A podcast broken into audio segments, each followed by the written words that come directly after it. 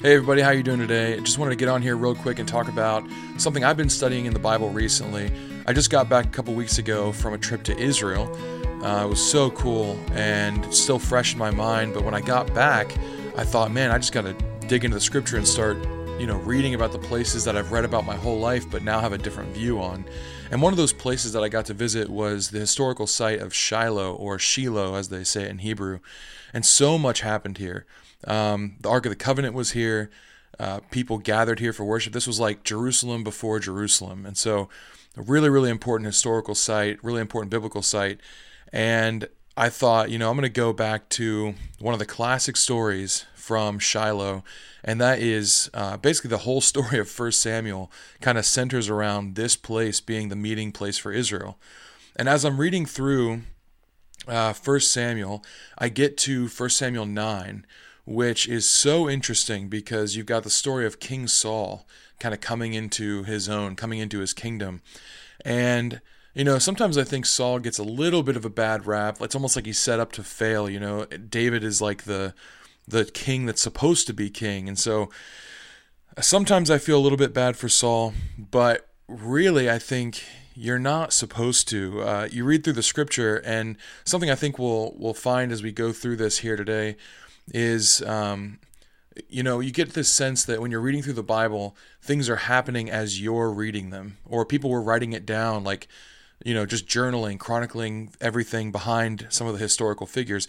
And that's really not what happened. It's not that they might not have kept notes or journals especially with some of the more important people like kings. But for the most part these things were written down in hindsight. And so uh, people would write very intentionally in certain ways to make you, the reader, understand certain messages.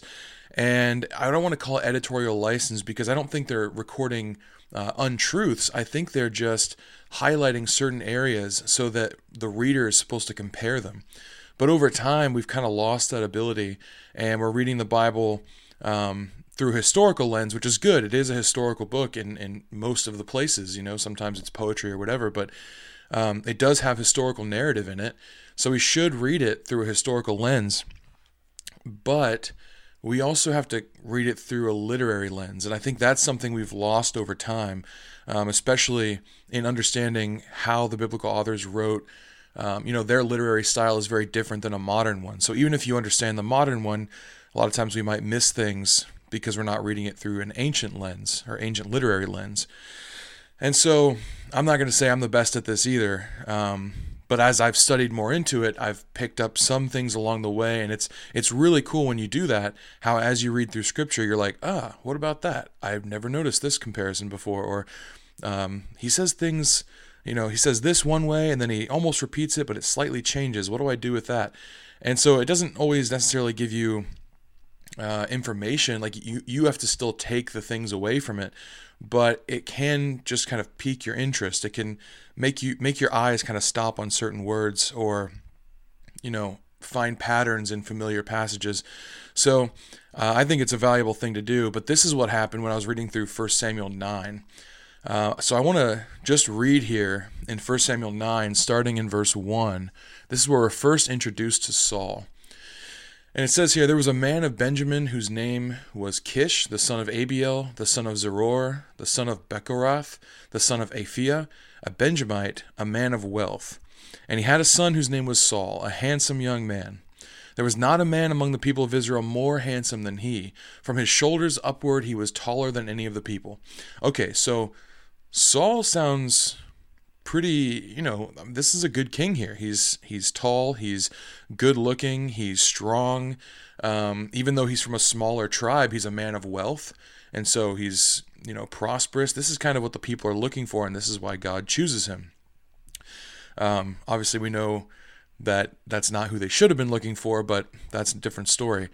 Then in, in verse 3 something interesting here. It says now the donkeys of kish saul's father were lost so Kish said to Saul his son, Take one of the young men with you, and arise, go and look for the donkeys. And he passed through the hill country of Ephraim and passed through the land of Shalishah, and they did not find them. And they passed through the land of Shalim, but they were not there. Then they passed through the land of Benjamin, but did not find them.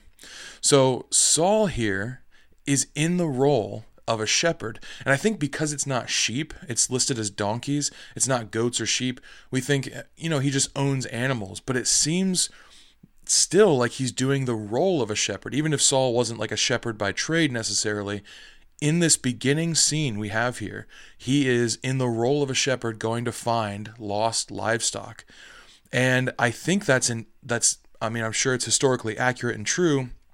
A lot of people were uh, to one degree or another shepherds or they they did at least own animals and so they might perform shepherding duties every once in a while but so I, I do think the writer of First Samuel is intentionally showing us that Saul is a type of shepherd, or he's acting in the role of a shepherd.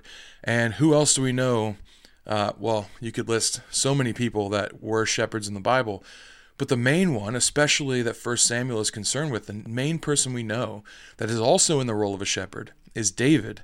And when we first meet him, it's the same exact thing. So I think these are meant to be kind of paralleled. And if we look what happens here, I think it's really interesting because so Saul takes his servant and they're searching around for these donkeys. But look in verse 5. It says, When they came to the land of Zuph, Saul said to his servant who was with him, Come, let us go back, lest my father cease to care about the donkeys and become anxious about us. But he said to him, Behold, there is a man of God in this city, and he is a man who is held in honor, and all that he says comes true. So now let us go there. Perhaps he can tell us what the, what the way is that we should go. So this is the servant talking to Saul. This is not Saul bringing up this idea like, well, let's just do this last ditch effort. Saul is looking to go back because he thinks his father's going to be concerned about him. And if you were to just take this on face value, what's wrong with this? Saul is concerned about his father. That's a good characteristic, that's a good quality. But when we compare it to the example of David as shepherd and later Jesus as shepherd, a lot is shown here about the lack that Saul is showing in just this one example. And I, am sure things are coming to your mind already as you think about this. Um, but this is basically what happens: that the servant is the one pushing Saul, saying, "No, we need to find these these donkeys, this livestock. This is important to your father. We can't have any of them lost." And Saul is saying, "I'm sure he's more worried about me than he is the donkeys." And I mean, you would hope that a father would be more worried about a son than donkeys. But again, this is written in a way not to say that. Uh, Kish hated Saul and loved his donkeys, or that Saul was overvaluing his life over donkeys, which he should do. It's to make a comparison between how Saul chooses to shepherd and how David chooses to shepherd, and then later how Jesus chooses to shepherd, though uh, the writer of 1 Samuel wouldn't have known that. So if we look then at the comparison when uh, we meet David in 1 Samuel chapter 17, just a few chapters later, You've got David going into the camp of Israel and he's about to fight Goliath. And, you know, Saul seeing this kid, he's like, man, this guy is courageous, but he's he shouldn't go and fight this guy because he's young, he's small, he's not a man of war. He doesn't know what he's doing here. But in verse 34 of 1 Samuel 17, uh, David says, But David said to Saul, Your servant used to keep his father's sheep. And when a lion or a bear came and took a lamb out of the flock, I went out after it and struck it and delivered the lamb from its mouth. And when it arose against me, I caught it by its beard and struck and killed it.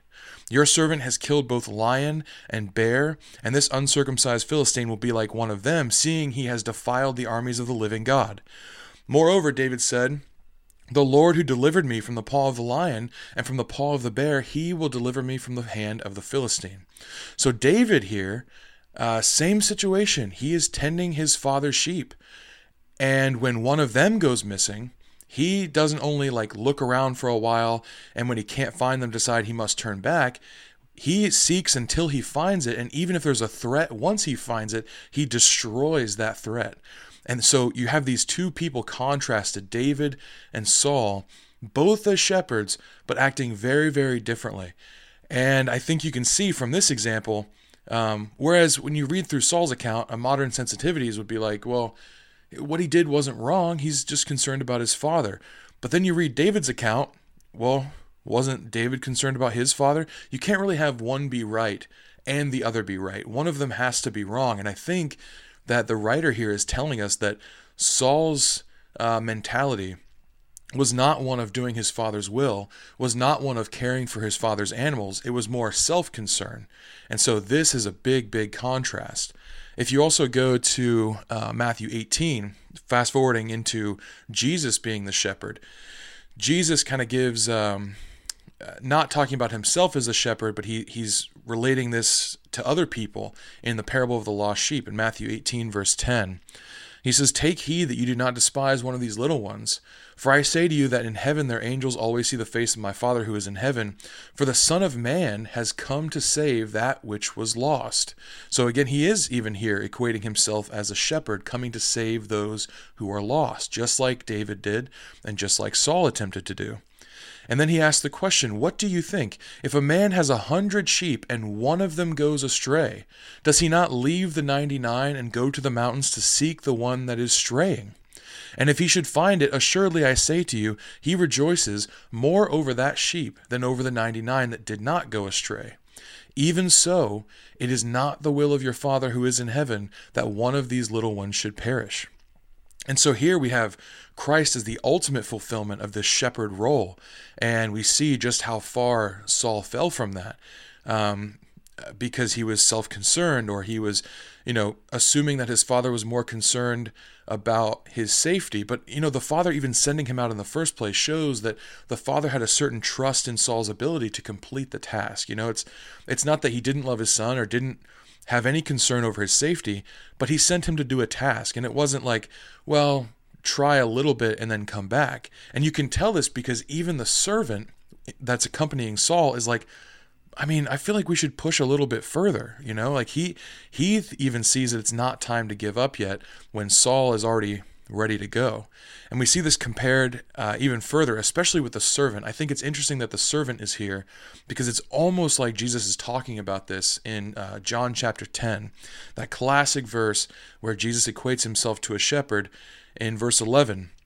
He says, I am the good shepherd, and the good shepherd lays down his life for the sheep. The hired hand is not the shepherd and does not own the sheep. So when he sees the wolf coming, he abandons the sheep and runs away. Then the wolf attacks the flock and scatters it. The man runs away because he's a hired hand and cares nothing for his sheep. Think about this this servant that's with Saul is a hired hand. And yet he's the one pushing on. He's not running away in the face of being lost or his master being concerned about their safety or uh, like foreign lands that are maybe unhospitable. He's not concerned about that. Even the sh- the uh, hired servant is pushing on where it should be Saul that is first and foremost because he is the one who uh, owns the sheep. I mean, it's his father's sheep, obviously, but um, Saul by proxy owns them. You know, he's of that household. And so here you've got this really cool comparison between Saul, David, and Jesus. And I think the comparison between David and Jesus has always been uh, pretty clear. You know, Jesus is the son of David, and he's in that line. And uh, the shepherd motif appears over and over and over again throughout the Bible, specifically pointing to Christ. But here you can see Saul, and it gives us just a little bit better picture of how far short he was. Uh, when we might read through and say, well, he's tall, good looking, wealthy, seems like a decent guy, gets off to a good start. The writer here is trying to tell us, no, no, no, no, no, you're looking at all the wrong things, just like Israel was. And so I think this is a good lesson, and I hope you found it interesting. Um, just certain things to look for in your Bible as you're kind of reading through, certain things where you can make comparisons. And anytime you uh, read too quickly, you might be in danger of missing something the writers were trying to get you to see. So just something to keep in mind as you keep on studying. So thanks, guys, for listening. Appreciate it.